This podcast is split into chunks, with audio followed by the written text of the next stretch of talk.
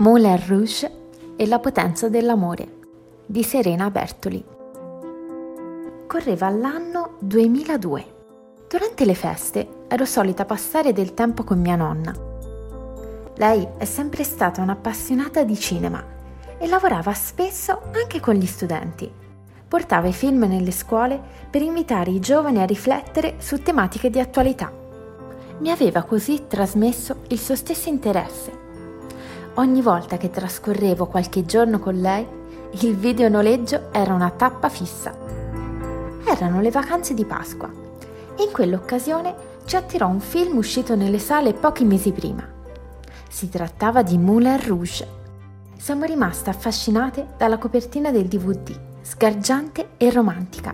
Entrambe adoriamo le storie sentimentali e i musical, quindi non potevamo farcelo sfuggire avevo circa 12 anni. Volete sapere quanto mi è stato concesso di guardare? Occhi e croce direi metà film.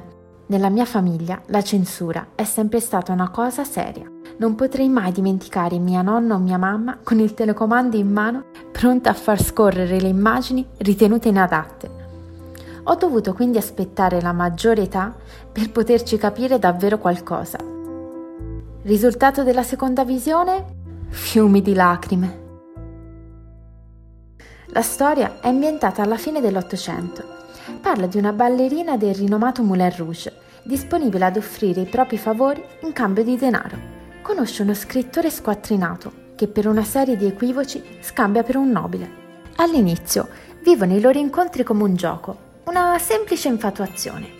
Presto però si innamoreranno e la protagonista si ritroverà a dover fare una scelta accontentare il proprietario del locale continuando a prestargli i propri servigi oppure seguire il proprio cuore. C'è qualcosa però da cui la ragazza non può proprio fuggire, il male sottile o tubercolosi. Trama già sentita? Vi ricorda qualcosa? Ebbene sì, ed è proprio per questo motivo che il lungometraggio è ancora più apprezzabile. Buzz Lurman nel dare vita a Moulin Rouge si è ispirato alla Traviata. Il compositore Giuseppe Verdi, per scriverla, ha preso spunto dal romanzo La signora delle camelie di Dumas. Questo film ha quindi origini ben più antiche ed è questo il suo punto di forza. Certo, il personaggio femminile di Dumas o di Verdi non era una prostituta. All'epoca in cui era stato creato sarebbe stato difficile attribuirgli un tale ruolo. Molto meglio figurarlo in un contesto di nobili. Il film ha la capacità di parlare a tutti, anche ai più giovani. Quanti di loro si avvicinano spontaneamente a un'opera o ad un mattone del XIX secolo? Come successe proprio a me in primis, la voglia di saperne di più mi ha portato alla conoscenza dei lavori di Verdi e di Dumas. Ricordo che corsi a comprare un CD per ascoltare le ariette. Non mi bastava più la semplice pellicola, volevo conoscere le basi su cui si fondava. E non è proprio questo lo scopo di una realizzazione artistica? Se spinge gli spettatori a desiderare di più, a voler approfondire e a effettuare maggiori ricerche, può considerarsi un successo. Il produttore però ha puntato molto anche sulla musica.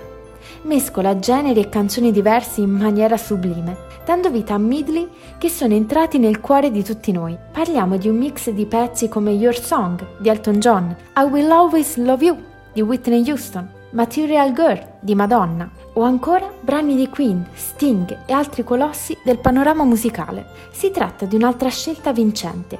L'utilizzo di melodie conosciute ai più permette a chi guarda il film di sentirsi davvero a casa. Tutto ciò che accomuna però i tre racconti, rivisitati in maniera diversa dal tocco personale dell'autore, è l'amore. C'è un messaggio importante che viene trasmesso e che è necessario recepire. Questo sentimento è come l'olio per un motore, l'acqua per un fiore, la legna per un fuoco. È ciò che fa girare il mondo. Non segue le regole, non si fa manovrare dalle differenze sociali, di sesso o culturali. Con la sua forza spazza via le barriere e unisce il cuore di chi sa aprirsi all'ascolto. È la potenza che crea legami indistruttibili da sempre ed è questo il filo conduttore delle tre opere. Che si tratti di un romanzo, di un'opera o di un film, scritto nell'Ottocento o ripresa all'inizio del 2000, il fulcro non cambia. perché se c'è una verità che tutti dovremmo conoscere da sempre, è che l'amore non sente ragioni e tutti noi abbiamo il diritto di viverlo e l'obbligo di lasciarlo vivere come più ci aggrada.